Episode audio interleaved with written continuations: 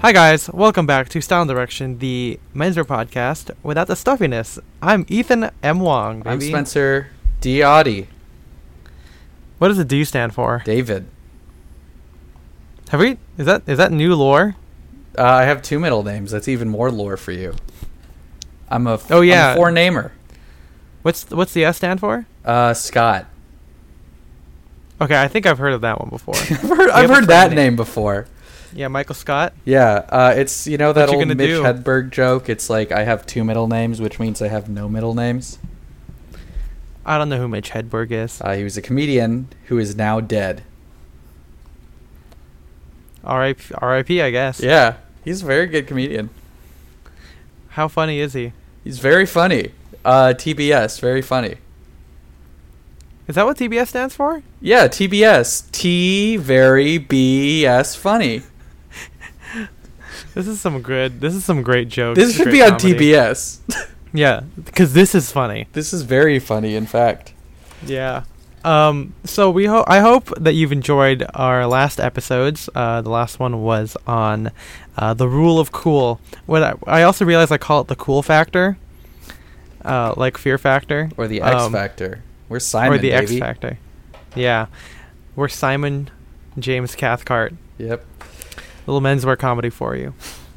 Um, no, but uh, uh, we had a lot of fun discussing these big topics, and the next one we want to talk to kind of came to me while we were, well, I guess, while I was going through the show notes of the uh, of the last episode, and it's about ties. hmm And I got a couple people um, come up to me, not well, not like virtually. They came up to me virtually. They didn't come up to me on the Like street in or Second anything, Life?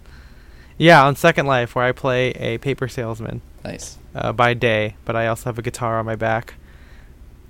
You're a sports writer. Yeah, I'm a sports writer for the Philly for Philly for Yeah. Philadelphia. Uh, flip. Do you want me to finish? Philadelphia. Okay. No, I did it. I did it to myself. Okay. Um, yeah. So anyway, uh, they were they they were uh, they noticed my comment about ties and how I believe that wearing a tie makes you more casual than not wearing a tie. This is mainly when you're wearing like a sport coat and a uh, and a dress shirt, and it's mainly uh, just because I think a tie looks cool because it's like an extra thing that you can be slouchy with. You know, it's kind of like you know, it's akin to like wearing a t-shirt and jeans is like, you know, casual, but if you wore like a denim jacket with a sports shirt that's kind of like untucked with like a pair of wide leg jeans, one of them looks a bit more slouchy even though one has more pieces than the other. Or you could Um, just wear uh, a t-shirt, jeans, and a necktie, and you could be like the nostalgia critic. Yeah, exactly. I think that's the second nostalgia critic reference I've made on this podcast. yeah, leave a leave a comment in the chat below if you know who the nostalgia critic is. And most Did you ever us- watch him, or were you an go on YouTube. AVGN guy? Uh Oh, what? An AVGN? Angry video game nerd. Oh no, I was definitely that. That Yeah. was me. I, I didn't do nostalgia critic. Um, I haven't been that bored when watching Oh uh, boy. YouTube yet. Yeah. So, yeah. Um, but yeah, that got me thinking. Like, why don't we talk about ties? Because I feel like it's such a big part of menswear, you know. And people always talk about how the tie is dying, and how you know, or it causes like. Not brain cancer. What does it cause? Like, like you don't get enough oxygen to your brain. Oh, restricting uh, o- like, testicular cancer. Is that a thing? Is that is that what the article says? Oh no, but I mean testicular cancer is a thing. Oh, okay, got it. Yeah. That's funny. that's that's really funny. yep. not okay. Just to, just to clarify, cancer is not funny. Okay. Um, Testicular cancer though. balls off the walls, hilarious. yep. Balls off. That- I apologize to anyone who is listening to the podcast who has suffered Oh, or is God. suffering from testicular cancer. I wonder if we have any. We're, we're, you know, if we are, that'd be kind of cool. It's, it's it's either funny or it's totally cool. Uh huh. Oh, this might be the worst reviewed episode there is. Um, no, but I think it's worth talking about neckties because, you know, when you think of menswear, or at least I do, I think of a guy in a suit, you know, typically, right? And I personally don't believe that the suit's going the the well the suit's not going away either, but I don't think the tie is going anywhere either. Um, but I think it would be a good thing to talk about. What do you think, Spencer? I mean, I'm here, aren't I? So Yeah. you know. uh, So- yeah, I mean, I don't. Uh, I think I think the suit. Ooh. Well, I think the tie is probably going to go away, and and, and except in maybe small circles, like politicians, lawyers, and then enthusiasts. But yeah, I don't think it's going to ever fall out of favor entirely. At least not within our lifetimes. Yeah, no, exactly. It's such it's like I don't know, knee length socks, I think, or whatever. Yeah. You know, like, um, but what's the history of the tie? Why don't we get into that? First I'm glad you asked. Yeah, because I have the t- Wikipedia and also an article from tieatie.net that is the evolution of the necktie. not to be confused with tie or tie Firenze, right? No, never confuse them.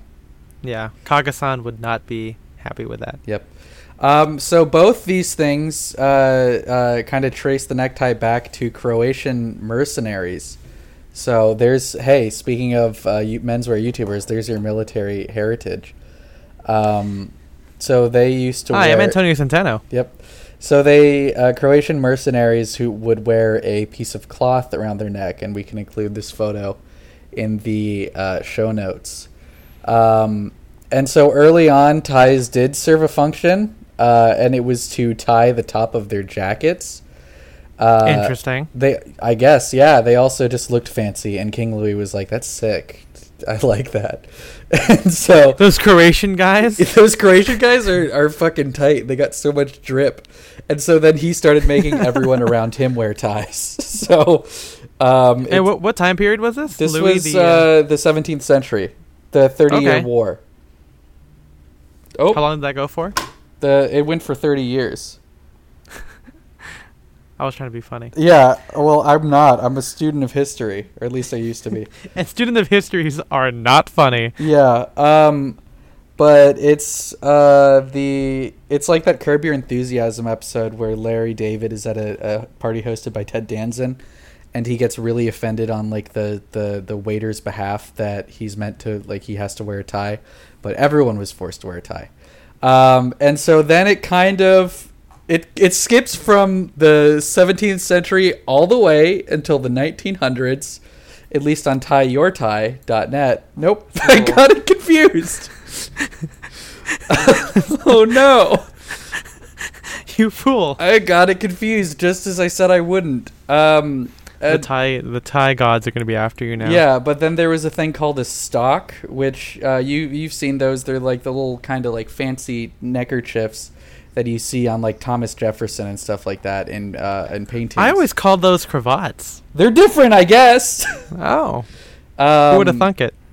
Uh, and from there, uh, I mean, yeah, it's I, they're, So it's always been basically like a piece of decorative kind of thing, right? yeah, Like, and then you got then you got like the kind of the ruffles, and then it was like the eighteen, like the mid nineteenth century that the the necktie first like appeared, and it really the shape hasn't really changed. Like there's a picture of um, Mathew Brady, who we all know was the earliest Tom Tom Brady. Yeah, the earliest photographers in American history.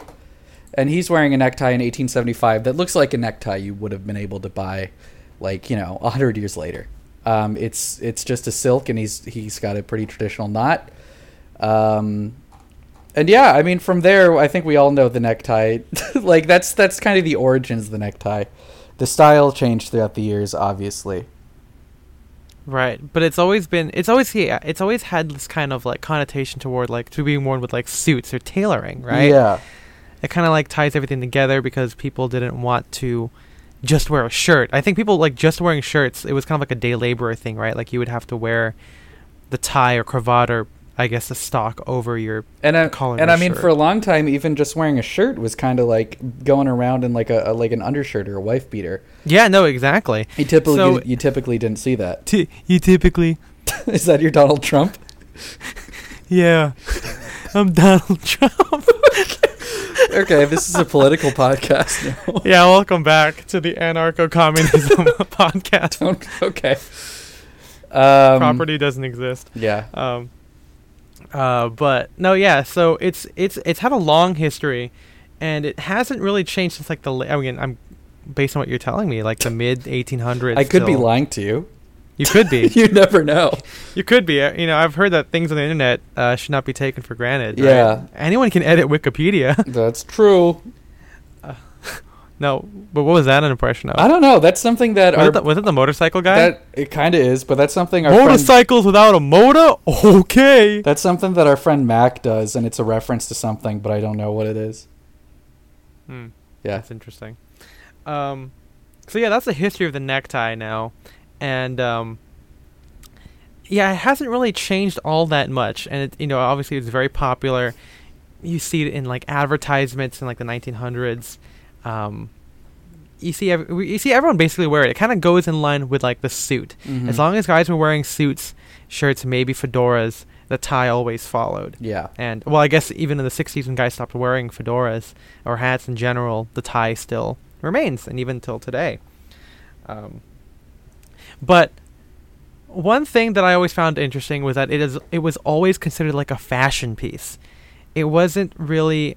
May- Maybe people nowadays tend to be like you have to wear it for like a you know whether you're part of an office or whatever. But, but back then, you know, I have like old Esquire magazines where they advertise ties to kind of show you like you can stand out. Like, you know, Yeah. this is like what you wear to set yourself apart from the other guys in the office. You know, like those arrow tie guys will be like, you gotta look sharp in an arrow tie. We got the best designs ever. You know, or you got to uh, you see like when the atomic ties or the, the kind of uh, or deco ties came out. They're like, yeah, we're not boring. We're not just wearing stripes. We got like fucking squares and shit. Or we got Wow. what other We got, shapes can like- they put on there? circles. Oh my god, you're going crazy. yeah, rhombi. I oh guess. shit. Um but yeah, it's like there's like the the hand painted ties that like I used to I mean I still have a bunch. My favorite one of my favorite ties is from uh, I think it's the 1932 election, and it's a hand painted like elect FDR tie. That's really cool. That's pretty cool, and I could probably sell it for some decent coinage. Um, I didn't have to say it like that. I have that reproduction uh, Monsivais tie, like the bat wing, that I still I love the the the fabric on, and so I still kind of wear that with like sweaters or vests uh, because the shape is pretty wild. But I mean, we'll include a picture of that too. Yeah, well, let's get onto that for a second. Like, you know, ties like suits had their own their own kind of distinct shapes. At least Mhm. early, you know, this is based I think when I was talking to Damien Monsivais or even Benny Reese, who is, you know, these two guys are one of the biggest collectors of vintage that we know. And what they were saying was that for a while, um, a lot of these ties varied from designer or manufacturer to manufacturer. Like not just in terms of design, but like the shape. Like there was like bat wing ties. There was like uh, the one that, that Damien's the one that that Spencer's talking about has a like an asymmetrical kind of cut to and it. it's You know, like some of them, super wide. yeah, yeah, and some were super short. Some of them had like crazy tapers. Mhm. Even with knit ties, you know, like they were varying lengths. You could even see. I think some people in 1920s would like have a knit tie tucked in Yeah. and then sometimes you would see it like it would be like you know barely pat like barely getting to like the stomach area. Mhm. um you yeah you had all that kind of different stuff you know uh and it's, you know you could also look at our our podcast episode on spearpoint collars like there was very different approaches to this because it was it was like art. It was fashion you know and a lot of people kind of forget that you know it's not it was it wasn't always like a sign of corporate america. At least that it is today. It was kind of like back then eh, yeah everyone was wearing a suit. So Mhm. the only way to kind of differentiate yourself was to pick a fun tie you know? Yeah, I mean, you can even look And- at those uh, the really scumbaggy ties from the 40s and 50s, the like the ones with like the pinups on, either on the front. Um, yeah. uh, and also check out the movie Inherent Vice for a great scene involving those, or the ones that are like the peekaboo ties, uh, where uh, it would be a plain tie on the front, but then on the back blade you would uh, like you on the inside lining yeah, or the lining you would see uh, a nude lady. yeah Yeah. hot i know benny reese has quite a few of those Mm-hmm. yeah we see, just all you love to gotta look do- at them. Yeah, you just use turn like you know you got you got a jacket you know to you got you want to jacket is what I should Yeah, say. you wear a jacket. Uh, we all and then know you this. jack off. oh my god. yeah, all you gotta do why why pull your phone out when you can just turn your tie over? yep. And that's Um, what they would do. Yeah, um, but that yeah, that, those were like that was like a trend later. So like yeah, definitely there were trends and and fun nov- novelty ties, basically. Mhm. You know, up you know onwards from like the 40s and 50s. You know, um, but uh, according to this is this is just based on you know me talking to Damien and, and Benny. I think what they said was, I think in the 20s they either like f- like all the tie makers kind of federated or they came to like an agreement where they would start to kind of standardize like the width and shape of the tie. And there were still a little bit of like variances in design but they were basically like the same length like you know they were they were still very short. You know you would you would tie it and it would end like just right above your your uh, high-waisted trouser Mhm. from back in the four, you know 30s 40s whatever. Um and some yeah were wider and narrower but in general they were kind of the same. You didn't see um, a lot of bat wing ties or asymmetrical ties um, when we got to like the early 30s you know? And in, even then you know in the 1920s i always like to think of it as like the more elegant era of menswear. Like back then they had like the most gorgeous silks like really great uh, jacquard or oh yeah, they're brocade so, ties. they're so gorgeous. you know uh what do you call like they were like they're like iridescent you know like with like Mhm. stuff woven in there um i think damon has a reproduction one or he used to like that was called like a cathedral tie which basically or a stained glass window like it, it literally the the silk and the jacquard weave and everything approximated a stained glass window you yeah, know? no, it's like really, really incredible craftsmanship that went into them.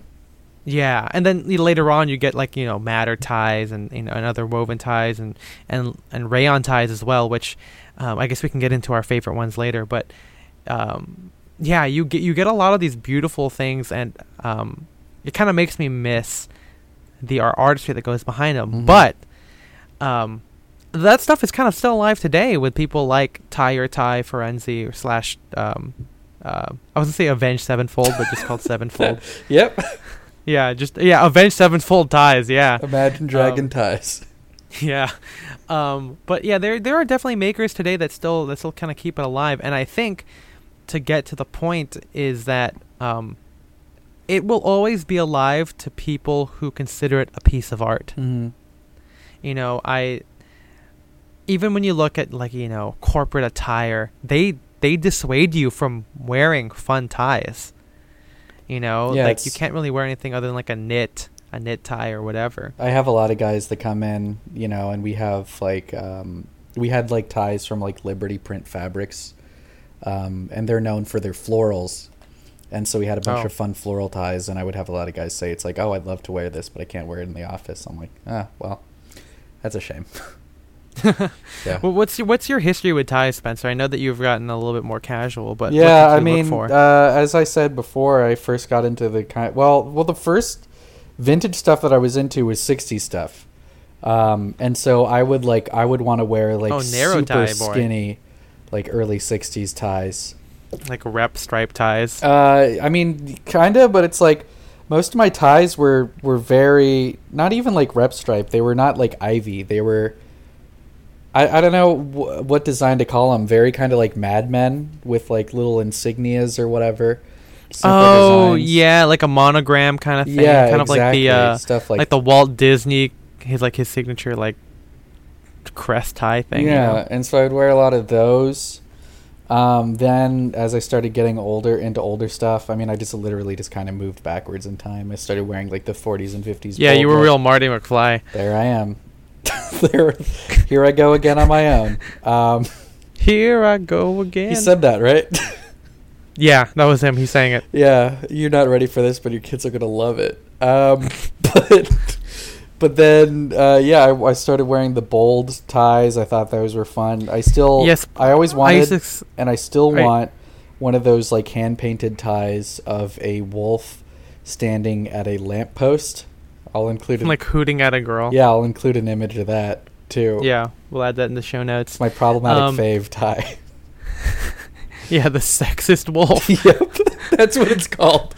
yeah, yeah. Get your sexist wolf ties here. Yep. Um, no, I used to always say that Spencer had like a very specific, like he definitely liked bolder ties, and by bold I don't mean it like, I guess he mean in design too, but like bold as in like late 40s, early Mhm. 50s kind of ties. He always kind of liked what I call like the diagonal check kind of tie, where it was kind of like it's not like gingham, it was like a it's like a check but like at an angle Yeah. and usually kind of earth tones, maybe some red and blue in there.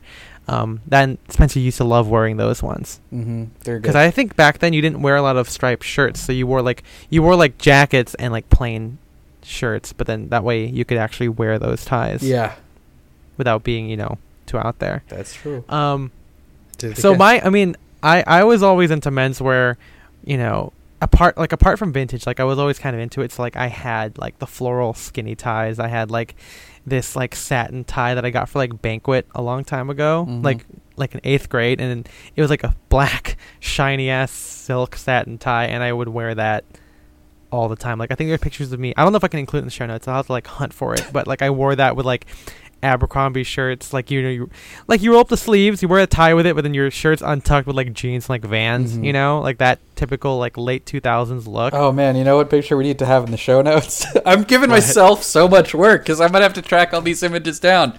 yeah, John. Travolta Bolt uh, premiere. Oh.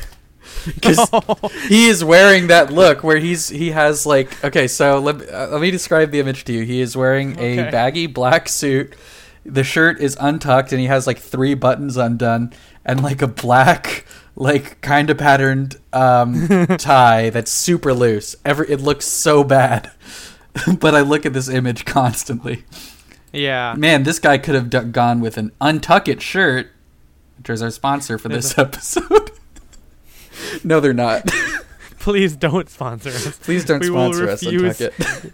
Yeah, we will refuse you. yeah.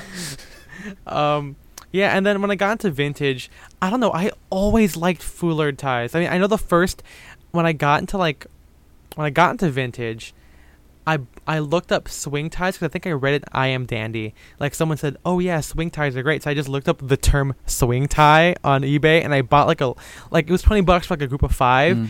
I don't wear any of them at all because they are crazy Yeah. but they're very like super short, super wide, um, and they, you know, they're like what you would see at like people swing dancing, you know, like in swing dancing competitions, you know, and I think at the time I was like, I knew that these aren't the best. Like they don't go with tweed jackets. Like you can't really wear like a like you can't really wear a brocade with tweed in my head. That's like one of like one rule that Hmm. I can't do because a brocade is very fancy and tweed is very casual. Um, but when I started looking, when you when you look at like Laurence Fellows illustrations or old pictures of Jimmy Stewart, who is one of my biggest uh, vintage style inspirations, they're always in foulards or like small geometric prints. You know, it probably makes sense because back then, you know, you can't really illustrate a crazy bolt tie, but you know, even for the era 1930s to early 40s, it wasn't all swing ties as people think it was. No, I mean a, A lot, lot of of it- people wore. I mean, again, as we've said in a couple episodes, probably talking about vintage clothing, people would wear ties like Yeah. forever um, until they fell Yeah. apart. Um, and like stripes. Uh, I mean, we have this all in the tie article from like how, how many years ago at this point. Yeah. Um, but yeah, a lot of simple patterns were very popular, basically always. Yeah, and I think it's because, well, a lot of people think from like movies, it's usually a very stylized or car or costumey, Mhm. costumey. Uh, it's a cost me approach because that's what people like. You know, they will associate better. You know, if you see a guy with like a foulard and like a three-piece brown suit, you might not think of it as anything different than like from something from like the '90s or even like the 2000s or something. You know, if it's done correctly. Um, but in reality, a lot of those people, a lot of everyday guys wore stripes, planes, or very geometric, uh, small geometric repeating ties. Mhm. And, you know, even at the time, I was like, yeah, this is, this is what I want to do, you know?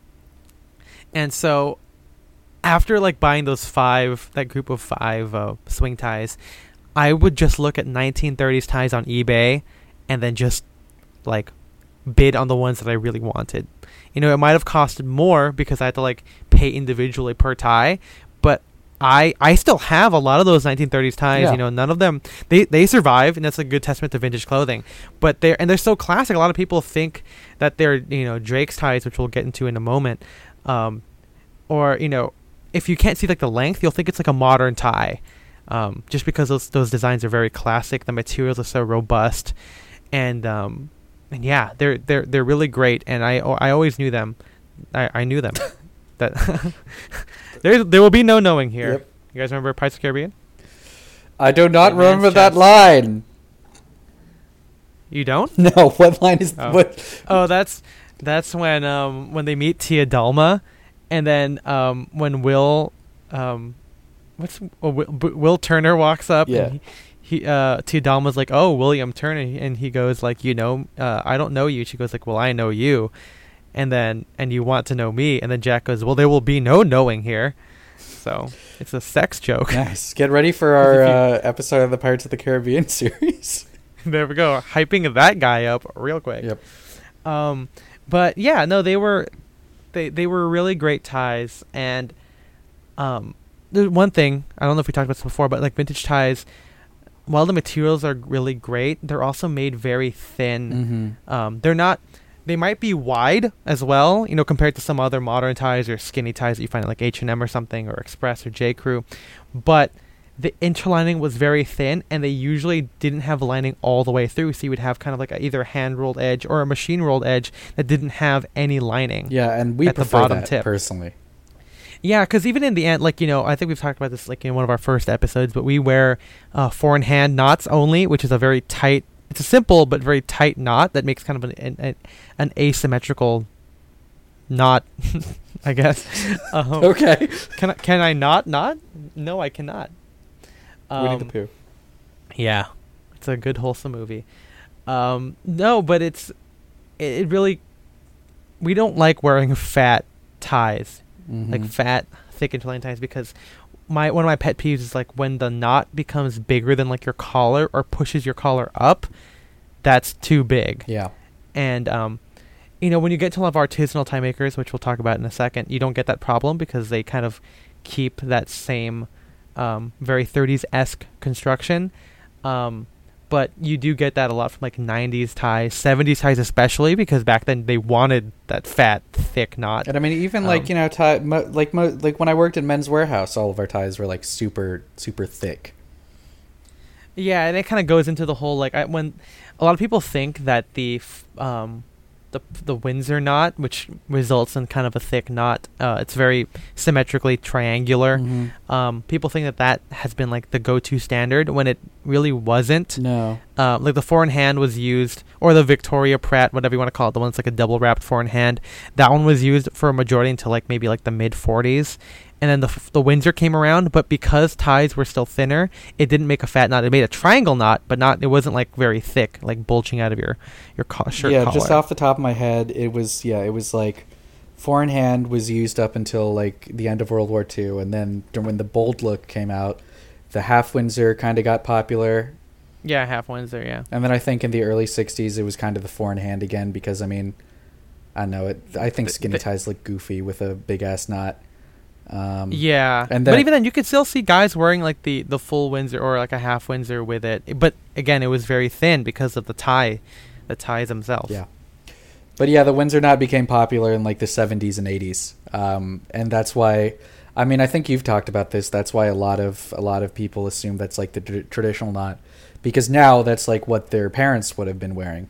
No, yeah, exactly. I think this is like a, I don't know what I call it, like a, like the grandfather effect. Not really, but like pe- I always think that people like their ideas of what is well dressed or what is correct stem from what what they saw their parents or grandparents wore, and by now a lot of us have had grandparents who were maybe had their hey- their cultural heyday in the 70s through the early 90s where Mhm. that kind of look is already there like you know they think that shoulder pads and like low button stance and like kind of uh pooling ankle pants were like the thing because that's what that's what they wore. Yeah. you know? And you know you don't see you don't go back further and see pic- pictures of Jimmy Stewart again who has like a shivering break you know or or seeing people in the early 20s which have a more natural shoulder. You know those things kind of seem more ancient and uh, you don't see it as, as often anymore. So the same could be said about the ties. And we will say it. yeah um, I, I also think uh, it's kind of unfortunate that novelty ties today, or at least in the '90s, became like Bugs Bunny ties instead of like works of art. Yeah. You know, Yeah, because it's like you would get you would get uh, hand painted tie. I mean, you would get ties like designed by like Salvador Dali, and those are like super Oh, yeah. rare and super valuable now. And it's like they weren't all like hand painted by Dali. Not everyone Not every they tie were based. was touched they were, he would make the original. Yeah, Yeah. the original artwork, and then they copied it. Yeah, but it's pretty. It's pretty nuts. Like some of those designs are crazy, uh, as you might expect. Yeah. You know, you got, you got like those spiderweb jacquard ones, which are like they're really cool. I guess you know if you find a Halloween one, it's like double the money. Yeah, Right because. I mean, I think they beca- they're super popular because uh, John Dillinger wore one in his mugshot. Yeah, yeah, Yeah. exactly. Um, so, yeah, I guess we, we really do um, feel sad about the lack of art nowadays with ties. But that brings us to, our- to our next section, which is about modern tie makers. Um, now, obviously, if you're listening to the podcast, you guys should know who Drake's, what Drake's is. Yeah, he's a rapper. Yeah, but Drake's diary. on the other hand, That's where he writes about his raps. yep, that's that's it. Uh, but no, yeah, Drake's is a is a tie maker started by Michael Drake way back in like the seventies. I say way back. You used the way back? Did it to myself. Okay. um, but no, they're one of the, like I think you know they're like a menswear darling now, not just because of the fact that they made really good ties for a pretty decent price. I mean, they might be a little bit expensive for you know young guys like me and Spencer, but in comparison to say uh, again sevenfold ties, Yeah. um, Because I mean, what they're going to be They- less than like two hundred dollars, right? Between yeah, yeah, I mean, yeah, exactly. yeah, it's like I mean- if you look at the t- prices of ties that you'll see at like Nordstrom, that's not bad. Yeah, I think that Nord. So, I think Spencer has a story about people who look at like a like a tie from like J Crew and think like that's expensive, and we're like, I mean, they're not wrong because they're you know they're they're not that well made and they don't have a lot of artisanal details on them. So like spending seventy to eighty dollars on like a a fast fashion tie in a sense is not good. But when you get to like when you get to Drake's and they make all of theirs like in a factory and in London somewhere, I'm, I I always forget where. It's on their Um, ties. Yeah, it's on there. um, and maybe it's made at Haberdasher Street. I don't know. um, oh, I'm wearing a tie. I'm wearing a Drake's tie. yeah, right let's now. find out. Handmade at Number Three Haberdasher Street, London. There you go. Okay. So they're they're made there, and you know I think for based on what I've known about the brand, you know they're not. When you get to a certain place in menswear, they no longer are about like selling like business wear. You know, they're not about selling like uh, what you wear to like a banquet or a date. They're selling you a tie because you like ties. Mhm. You know, um, they selling you tailoring because they they you like tailoring. You want to wear that shirt. You know, if you if you didn't want like that aesthetic or you didn't have the passion for it, you wouldn't. You would they wouldn't you wouldn't even know about Drake's. Yeah. They wouldn't, they wouldn't cross your mind. Yeah, because it's like And I was think I you know thinking about that. It's like I was thinking it's like oh maybe guys are just getting them because they're like more expensive than like Nordstrom ties, but no, because then they would go to fucking like Hugo Boss or some shit. They wouldn't go to yeah, like, or like Ralph Lauren. You Yeah. know? I mean, so it's it's kind of like it's kind of cool to see that that in my mind at least the 30s approach to like artisanal, great. You know, geometric design ties is still alive in Drake's, and occasionally, yeah, they might still be thicker, you know, with thicker interlining than my than my vintage ties. You know, they are longer, so I have to go tuck them in. Mhm. Um, but they they kind of exude some of the same properties. You know, I can't. At a certain point, you know, I bought vintage ties because I could not find those patterns anywhere else. Yeah. You know, you couldn't. I couldn't find my, like the tie bar or whatever, and even then, they wouldn't be in the same dimensions or the same kind of thin interlining. But with Drake's, it's like the same thing. Like I like the different foulards and or or different paisleys, paisleys that they have. I couldn't find that anywhere else either. Mhm. You know, it's still it's like different than vintage. You know, it's I could find some approximations, you know, there, but eventually I was buying Drake's because I want to buy Drake's. You know, And one more And- thing about vintage ties that I think a lot of Yeah. higher end tie brands do well is um, even so. Obviously, vintage ties are shorter because uh, men wore them like higher pants. Um, but something that always threw me off about uh, modern ties, even if they were like the width that I liked, is vintage ties kind of like taper out.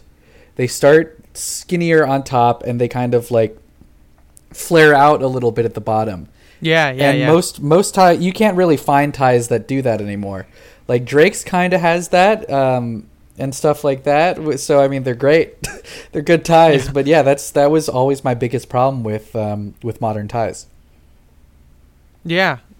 especially um, I mean like even skinny ties. When you compare skinny ties like today compared to like '60s skinny ties, like I think ties today were kind of like just tubes, while you still have that little taper or the flare out from like a '60s tie, Yeah. which make it look like a fucking tie. Like when you, it's like a thing I talked to you with the MJ about cars. Like to me, a car has like like a snout or like a hood in the front and like a trunk area in the back, and like I don't like you know modern cars which are kind of like like a Prius, right? Where it's kind of like kind of like a smooth like rounded front that kind of connects like the um the windshield to the hood of the car. I don't like that. You know, it doesn't it doesn't fit what I in my head I think a car should look like. You know, so same thing could be said about ties. You like you want certain dimensions, which is why I'm glad that Drake's does it to an extent. You know, they're again like Spencer said that they're longer, but they get that kind of same shape. And um, again, like the lightness, you know, you don't really find a lot of that, um, a lot of that anymore. Yeah. But there, there's always there's always more like tire tie uh, slash sevenfold. I don't know what the distinction is between the two because they're both started by Kagasan, or Kagasan is their creative director. Um, but then there's like um, our friend um, uh, Nicola Rad Rad. Oh, shit, I forgot. Nicola, I'm gonna say Nicola. Um, but he has his own tie brand. I haven't really looked too much into it. Um, but he he also has like three fold ties that have no you know no lining or like no interlining on the back on the the end of the front blade kind of thing. Um, there was um, a Gabucci store Mhm. which is also started by a friend. You know, there's I'm I'm really happy like, you know, a lot of vintage people kind of give flack to modern like they always complain like, "Oh, they don't do any of these vintage details anymore." You know, like, "Oh, all these all of them are glued. There's no more canvassing." But when you look around, you can see that makers today take you know the manufacturing knowledge, the designs, the ideas from back then, and reinterpret it in a modern way. I think know. I think one we the last couple episodes we've been complaining about vintage people and their stain for anything modern, saying that it's not as good. I think one problem they have um, is that they're used to paying vintage prices, so they're used to getting like they're used to getting like a really like well made tie for like less than twenty dollars for the most part. And so when they see a tie that's like 125, they're like, "Well, I'm not going to spend my money on that." When they see um, when they see like a you know a well-made suit that's over a thousand dollars they're like why would i buy that when i could get a suit from the 30s and 40s for maybe less than 600 Right. so and uh, get over yourself Yeah, I mean uh, that that was personally for me like that was a big thing. Like Yeah. that's why there's like there's like an article back uh, that I wrote. Yeah, the one about ties where I was talking about like why you should consider vintage ties, and it's because I could approximate the kind of fun Drake's look that I liked because Drake's obviously taking inspiration from these or maybe subconsciously, and I could approximate that with like the 10 20 dollar ties that I would find, you Mhm. know. Um, but like with most things, you start looking at something from Drake's and you're like, oh, I like that. But then you can't find it anywhere else, and you can't find that tie for twenty bucks. Yep. So you have to buy those things. You know, you have to buy it. You don't. You don't. If you don't need it, you don't have to. Like you know, obviously, if you're really into vintage, nothing is stopping you from just wearing vintage the rest of your life and, and hunting for it. But when you like menswear, at least to the extent that I do, you like something because something about it appeals to you, and you have to take whatever steps you can to obtain it. And sometimes that means if you like the Drake's tie, you buy the Drake's tie. If you like the vintage one, you buy the vintage one. It's not really about saving money.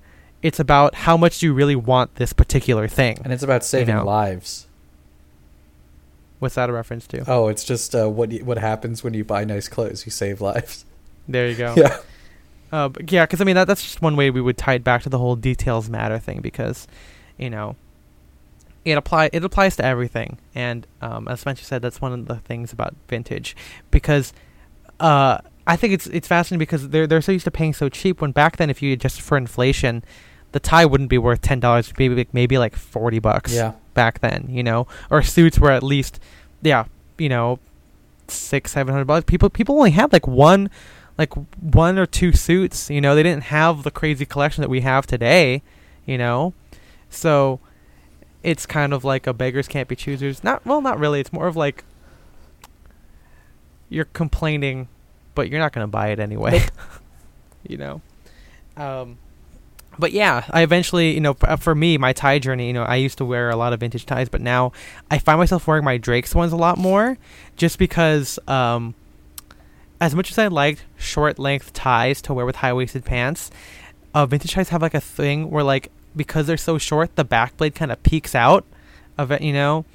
Um, Well, and is that is that the the tie? Is that different? it is, it is, but because it's short, it kind of feels stubby. Mm-hmm. It doesn't stick out I- enough.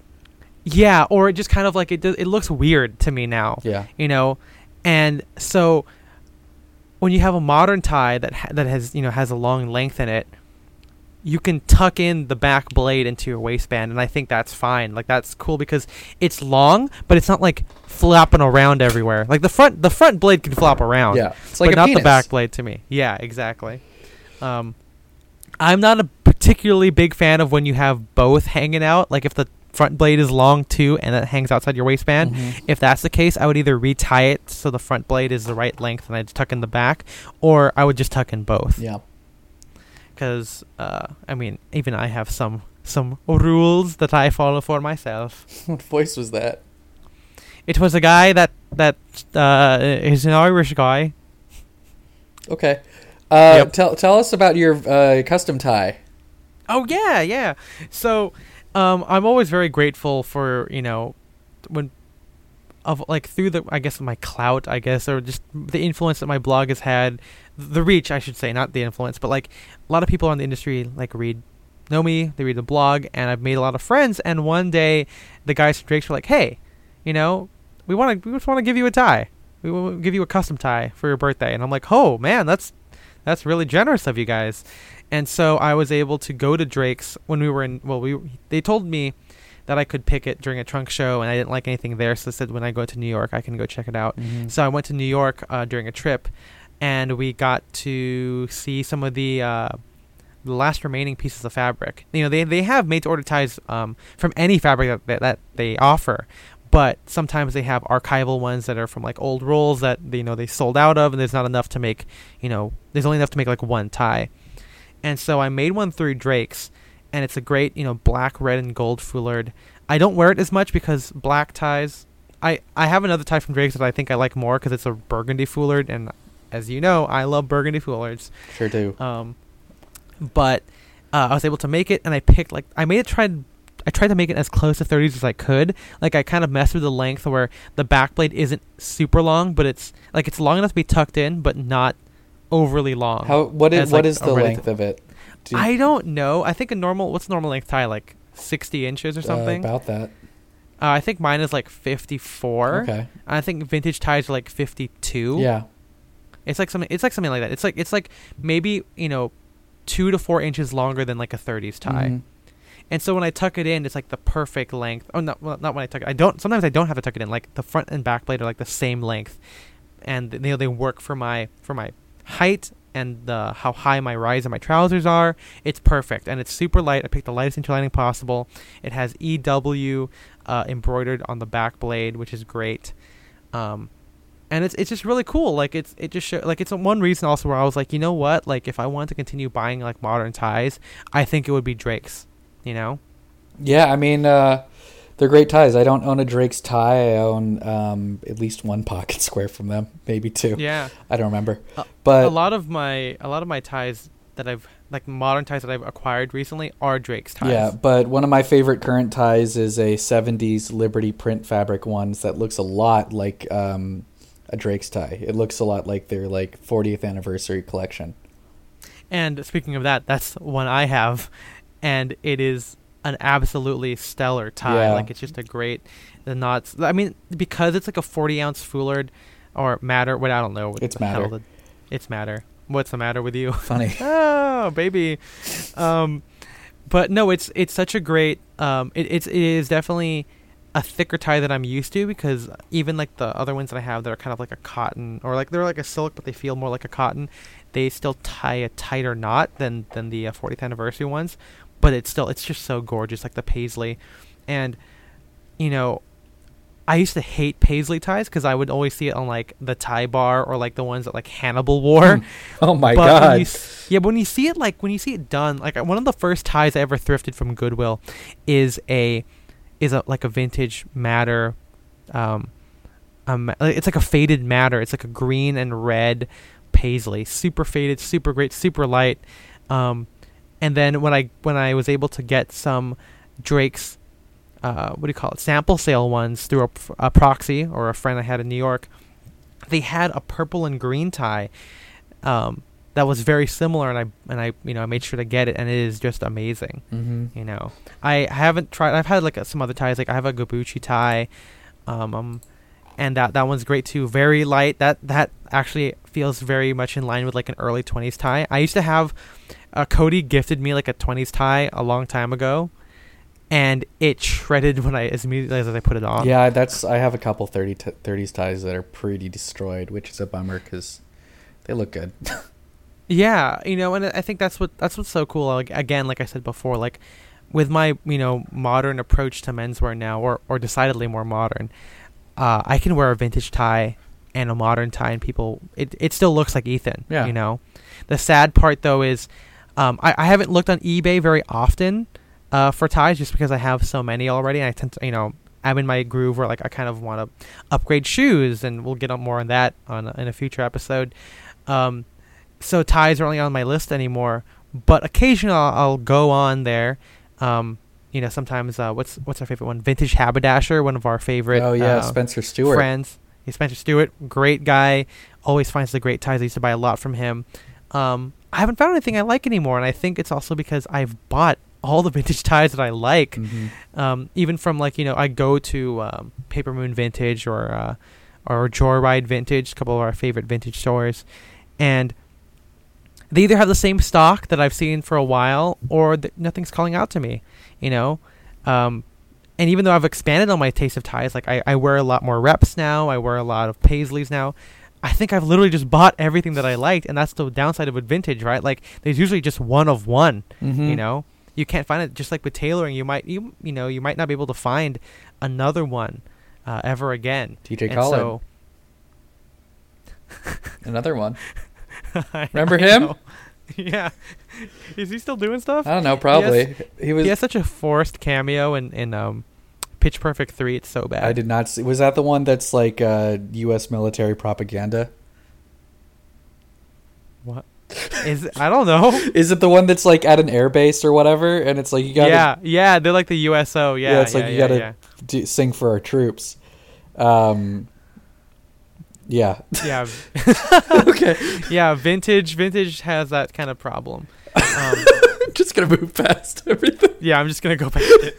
Um, but I mean, you know, to tie this all down, um, I I don't think that that vintage that that ties I'm sorry ties are gonna go away, um, completely, because even now you know a lot of menswear guys who into this they don't dress up corporate at all. You know, I'm actually happy that corporate culture is destroying um, the rules about wh- you have to wear a tie because I think when guys are forced to follow rules, like we said before, it makes them approach it from a very lazy standpoint. And I'd rather be around people who have the same energy and passion um, as I do about dressing up. Mm-hmm. You know. And if you don't like it, then just don't do it. You know, like you you don't want to have like a guy who hates playing soccer to be on your soccer team, right? Yes. So we're we're sport heads. Yep. Sporto. But yeah, I mean, things are just more Mo- motherless Brooklyn. What- This will be out by the time that movie comes Oh, out. holy shit. I think our next joke on the podcast is that we're like huge motherless Brooklyn fans. Yeah, let's fucking go. You know, when we see it, I, I kind of went back on it. Originally, I had no interest in seeing it, but now I'm like, okay, maybe I want to see it. We need to do like cosplay. So it's like one of us needs to wear a turtleneck. like I'll wear like a big chunky cardigan and be Willem Dafoe in the trailer.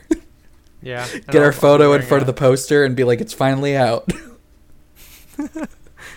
and we're gonna say Franco the whole time. Franco. and n- never light our. Oh man, I'm burping again. Wouldn't be an, a podcast episode without a burp. Nope. Um, yeah, I'll be. Uh, we'll never light our cigarettes. Uh, we keep blowing it out. We about got threads in our Yep. heads, man. Threads in our heads. Yep. Uh, um, but yeah, what do you, what do you think about like the whole corporate culture and stuff about ties? It can be our last point. Well, I don't know. I think it's like people people talk about cor- corporate culture, but it's it's weird because um, I think it's corporate culture has gotten so much more like boring over the years. Like when people talk about it, it's like, oh, you wouldn't traditionally wear this in a business setting. Go back like go back I mean, this is going back a long time, but 50, 60 years ago, guys basic they they you know, wore they didn't wear like fucking nudie ties to work. But they had they, they were able to get away with a little bit more than people are now. Um I don't know, like I said, in California, there's not a whole lot of industries where you need to wear a tie. Uh, I think for the most part, as as we always say, there's going to be a big difference between people who wear ties because they want to wear ties, and people who wear ties because they have to. And people that wear ties because they have to are going to tend to have pretty boring taste.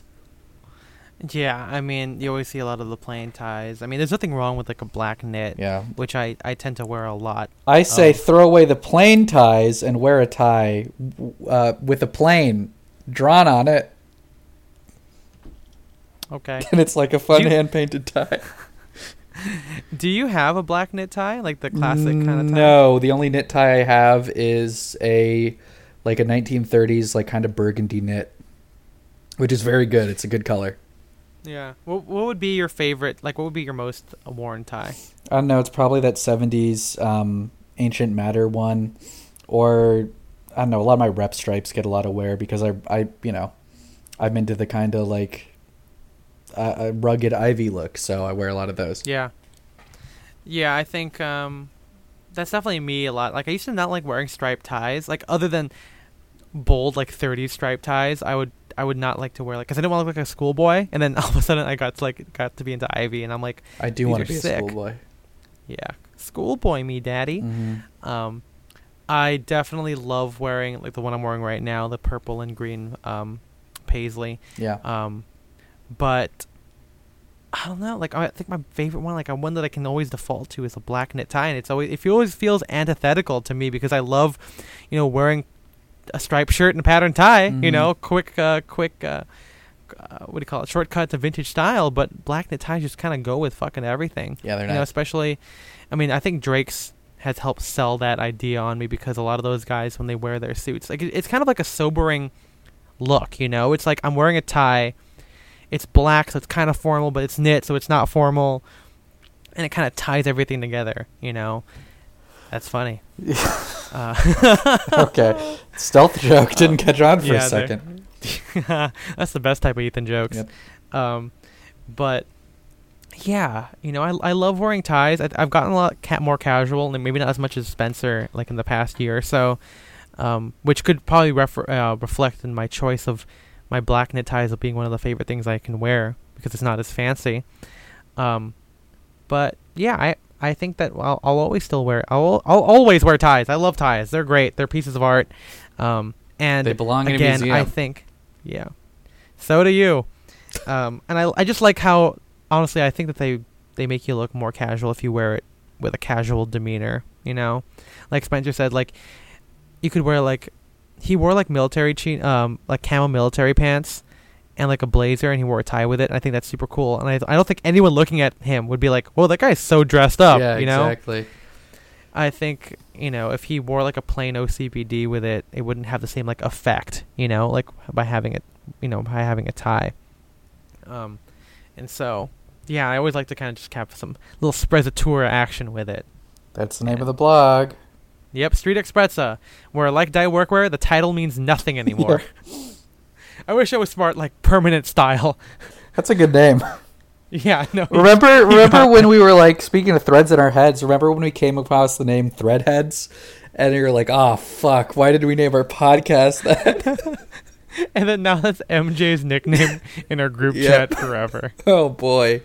We're I'm an idiot. Well, I mean to be fair, I started the blog in a business law class in 2000. Because you were bored, right? Yeah, and all I could think of was, hey, my friend does streetwear. I like this thing called Sprezzatura because that's like the big word, Street x Sprezza, baby. There you go. And then he never wrote for the blog again. so I don't think he ever did write for the blog. So yeah, one of his posts is still in the drafts. it's kind of sad. Yeah. Uh, but yeah, I hope you've enjoyed this episode on ties. I hope we discussed enough for you guys, and you know, feel free to send us an email or or send a little um Tie. uh, yeah, send us a tie. No, we have our Google form uh, that we include in the show notes. It's on the podcast uh, page and it's in the podcast description. Uh, send us like a little story about your favorite ties. You know, um, unfortunately, we didn't really get into a lot of stories about how we got our ties, but I think a lot of it's just eBay, where we Mhm. saw it at the vintage store. Um, my black knit tie in particular was the one I bought at Kamakura. Which is a great. And- it's a great knit tie because it's not. It's not super yeah, thick. honestly, super underrated. Yeah, underrated tie store. I mean, they're like eighty bucks. They're like they're like the same price as like a J Crew tie or like a Nordstrom tie or something. But they're really great. right? Mhm. Um, I don't have a lot of experience with like their reps or their foulards, but based on like design, they really do. They're really great. You know, they look kind of 30s, they look kind of Drakes. You know, they might be fully lined all the way through, so they're not going to be like hand rolled like Drakes, or they're not going to be like the extravagant sevenfold um, that you get from Tie Your Tie Firenze. Um, but uh, yeah, so send us a story about your favorite ties, and we'll share it in the next episode. yep. Oh yeah, we didn't also talk about sevenfold ties. They're like fivefold ties. Oh, they're are really great. big. So that's one of the things Yeah. Cody has them in his store, right? Yeah, and yeah. so sometimes I'll look over there. I'm like, wow, look at this beautiful 30s tie, and then I'm like, wait a minute, I've been tricked. Yeah, Kag- Kagasan again? Yep. Come on. Um, no, like they're um, yeah. Speaking of art, they're like you know they're literal works of art. They're just folded on itself. They don't have any interlining. It's like the epitome of. I hate using the word extravagance or luxury or luxury, but that's what it is. You know, like it's very high quality silk Yeah, it's it's great. designed by Kagasan or his his whole team there, and it just shows you like when you like it, you'll you'll you'll pay it because you want those details. Like you know, you don't really need like a Tesla, but if you really like the aesthetic of it or like a Mercedes, you'll buy it because that's what you want. Same thing with ties. Same thing with anything. You know, I don't think people should judge based on just price or or whatever. You know. That's And same thing can be said about ties because ties are cool, and you can wear them a lot, and you can look casual in it. That's just my two cents. All right, we're gonna answer some quick questions here from our thing. CQs. Uh, yep, CQs. Wait. you you pulled the Ethan thing. you got you got the thing like you you named the letter it sounds like, but it's not that letter. yeah. okay. QQs. Yep. Q cubed. There you It's go. not. There's no three of them. Okay, this one comes to us from Sam. Samo. That's not his name. Um, and it, it's a question that says favorite vintage repro menswear? Question mark. I don't know. I mean, SJC is great. Um, I don't know if this We don't- entirely counts, but I mean, like, Real McCoy's, Double RL, Buzz Rickson, they don't do. th- Brycelands. yeah, Bryceland's. Uh, Um. Yeah, those are all good to look at. I mean, they're obviously very pricey.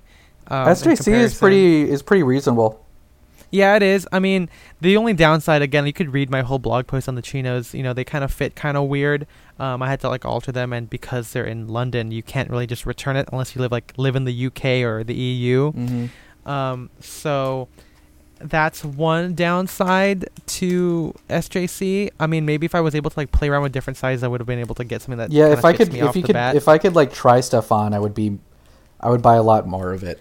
Yeah. Um Damien Monsivice has a couple of, like repro like if you want to talk about like repro ties. I don't know if he does ties as much anymore, but like caps. Yeah. If you're really into that, he makes the best ones. Oh, and those those Cossack jackets that he's making. Yeah, I was about to right say now. yeah. Those are beautiful. yeah, different, you know, there's different there's like leather ones, there's like blanket fabric, really great. Like they're straight up like based on an old Cossack jacket. Yeah. Um He's making those Um, with uh, Eli, who uh, you've, you've Yes, seen sir. on the blog. Yeah. Yeah, I mean Tobacco Road both of them on the Vintage. I think, is his Instagram. Yeah, very very great stuff. Um, but for suits, it's kind of hard to find. I mean, Double RL does a really good job. I don't own anything Double RL. I've seen like readers of the blog or people at like different fashion events like Inspiration wear Double RL, and I'm like, wow, that looks 30s. Wait a minute, it's Double I've been RL. You know? Yeah. Uh, yeah. I don't know what that was. Okay. Um, Thomas Farthing. I didn't get to go check them out when I was in London. oh, but I've, I've se- heard I've seen their people stuff. like They're- those It's pretty cool. very kind of like a 20s kind of like a mod like i wouldn't say mod 20s but it's kind of like it's a very slim fit very like tapered It's a kind of Um, inter- a modern interpretation of the 20s, but not in the way that like Gatsby is, where it's just Yeah. like wearing a like 2012 suit. Mhm. Um, we'll include a, a, a link of these. yeah, it has. They have some a lot of really cool details.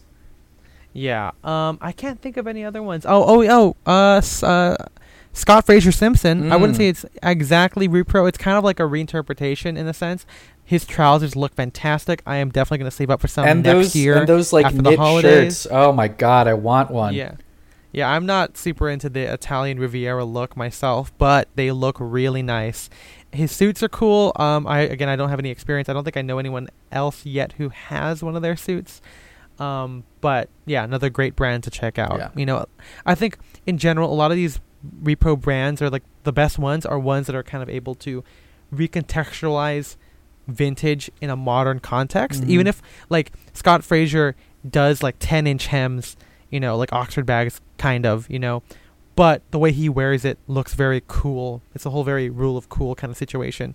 He's not trying to be um, like straight up vintage. Yeah. As if you look at like old SJC, I don't think you can find like old like how he was before, but like I think back then SJC was a little bit too much on the repro side. Like, oh, you're just gonna do period accurate all the time. And while now, you know, whether it's through the branding, he's able to kind of update his image. It's still very vintage, but it still looks a lot better than it did before. And in turn, I make it. It com- to me, it's like, oh, this is a good brand to consider because Mhm. you know, branding is always about the products and the whole experience. So yeah, Sam will Samo we'll we, we will- we will have a link uh, or not a link, but at least a list of these brands that you can check out in the show notes.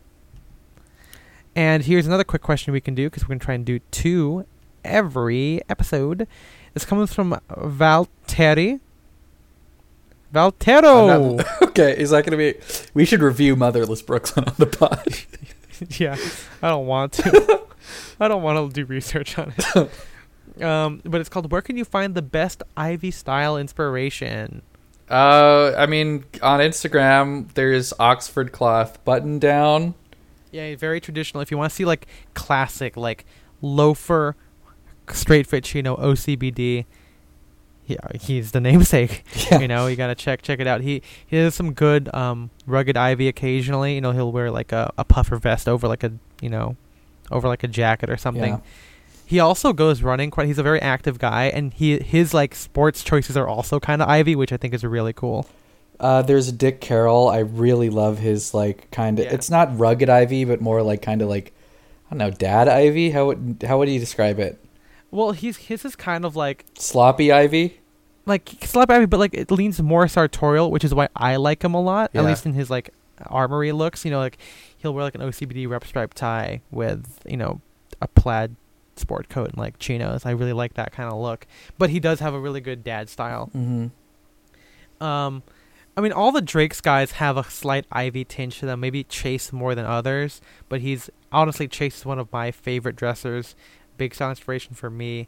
Um, uh, similar to Dick Carroll in that regard, and you know, you get to, you get to see it because sometimes I, you know, Ivy has a weird thing about, uh, it has like a weird heritage behind it, where like some people might look at those guys and say, well, that's not real Ivy, you know, like if you you go in Ivy style, Mm-hmm. um, you you really wouldn't get that. But I think the ideas of like OCBD, chinos, loafers, mill milsurp, you know, those are all kind of like elements of Ivy that are recontextualized by these well dressed guys, and they serve as- as a great inspiration for me and Spencer. Um, but if you do really want a real thing, you can always look at the book Take Ivy. Yep, it's great. Um, I, I think Ivy style. Um, I don't go on the website a lot, but occasionally they'll have like old pictures. That's that's Of, the only like- reason I would visit it. Yeah, exactly. Um, yeah, so check that out. Um, and then you know look at old pictures of like JFK. Um, I can't think of any other people, but those are basically where we get our Ivy style inspiration. And a lot of Japanese people Mhm. too, as well. You know, like again, it might be it might not be traditional Ivy, but again, you can take the ideas. You know, like you might not have to get the pants as wide as they do, or make it as cropped, or or where the jackets is short, or whatever. But the ideas are always there, and um, yeah, I can't think of any other specific people that I follow. You know, Neither can I, but I mean, you know, you'll, you'll find yeah. it. Um, honestly, when you have a lot of menswear guys in general, will do Ivy at some point because of how easy it is to wear. um, how classic it is. You know, like Mark Cho you know, likes Ivy, you know, and he'll occasionally like break out a Tailor Caid suit with like an OCBD. Uh, Tailor Caid also good Ivy, more Oh, on the suit side again, but you know, it just depends what you're looking for. Um, I have there's a lot of like cool guys on Instagram that I follow that do a lot of rugged Ivy, um, and I can't because there's a lot of them. I can't really remember all their names, but I'll try and find someone and include those for you in the show notes. Uh, I think that's it. Yes, I'm late to a Halloween uh, party, so Yeah, you are. Um, I hope you guys uh, enjoy this episode. Again, please rate us five stars if you can on Apple Podcasts, or I guess if you're on SoundCloud, you might as well do it there too. Yeah. Spotify, whatever. You know, everything helps. Um, if you're interested in becoming a sponsor, let us know. I doubt anyone who has a business listens to this, other than Clark and Barba, and they're already good friends of ours. uh huh. Um, but yeah, let us know. Again, please give us a, a question or a story that you have about style, menswear, vintage, whatever. We are always happy to answer it, and we'll burn through them. We try and do two every episode because we don't have a lot, so I'm like picking at straws. But yeah, if you if we get a lot, we can do a whole Q and A episode. Wouldn't that be fun? Yeah, exactly. Uh, all those can be found on the show notes. Um, uh, as again, uh, you can follow the Instagram. It's getting to that good feed. You know, we got that format down now. It's at style and direction, all spelled out. I am Ethan M. Wong. I'm Spencer DSO. And big thank you to MJ Quintanar and Matthew Beecher for helping us with our episodes by editing and helping us with the show notes respectively. Mhm. We will see you guys in the next one. I'm gonna play. I'm gonna play on my keyboard. Here we go. Bye bye. Franco. Samo. Bye bye.